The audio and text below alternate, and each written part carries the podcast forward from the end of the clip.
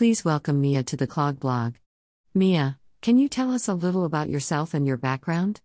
I'm an Israeli who writes in English, and I wrote a romance novel set in Tel Aviv.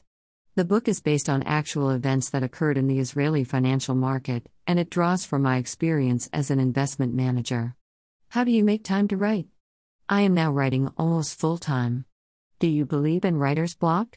It happened to me, so yes. But I found a way to get out of it. I'm willing to expound.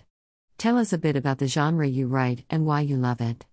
Steamy romance. I love it because there is always a hia, but. Since it's established that all will end well, I can raise social issues that are important to me and discuss them. How are you publishing your recent book and why? Indie. I wanted full control over the content. Are you an introvert or an extrovert? How does this affect your work? I'm more an introvert than anything else, but not really. What is your favorite motivational phrase? Greater than even five written words a day are words. What advice would you give to aspiring writers? Persevere. Where can readers find you on the World Wide Web? https colon slash slash www.amazon.com slash author slash miasivan Do you have an excerpt you'd like to share with us? First kiss. I want to kiss you before I go. Her eyes finally smiled at him, and he didn't wait for a more literal consent. He caught her lovely mouth, the mouth that he'd been fantasizing about for months on end. She tasted like honey, sweet and rich.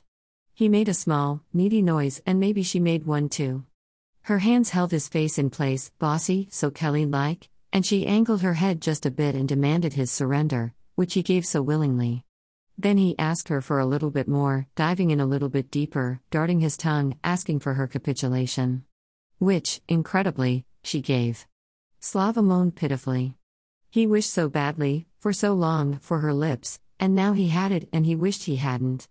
They were like a black hole, these lips, swallowing light and reason. He stopped thinking, he couldn't tell how it had happened, but he was hoisting her with his arms, laying her on the sofa and kissing her some more, on her neck, her shoulders, then coming back again and again to her addictive lips.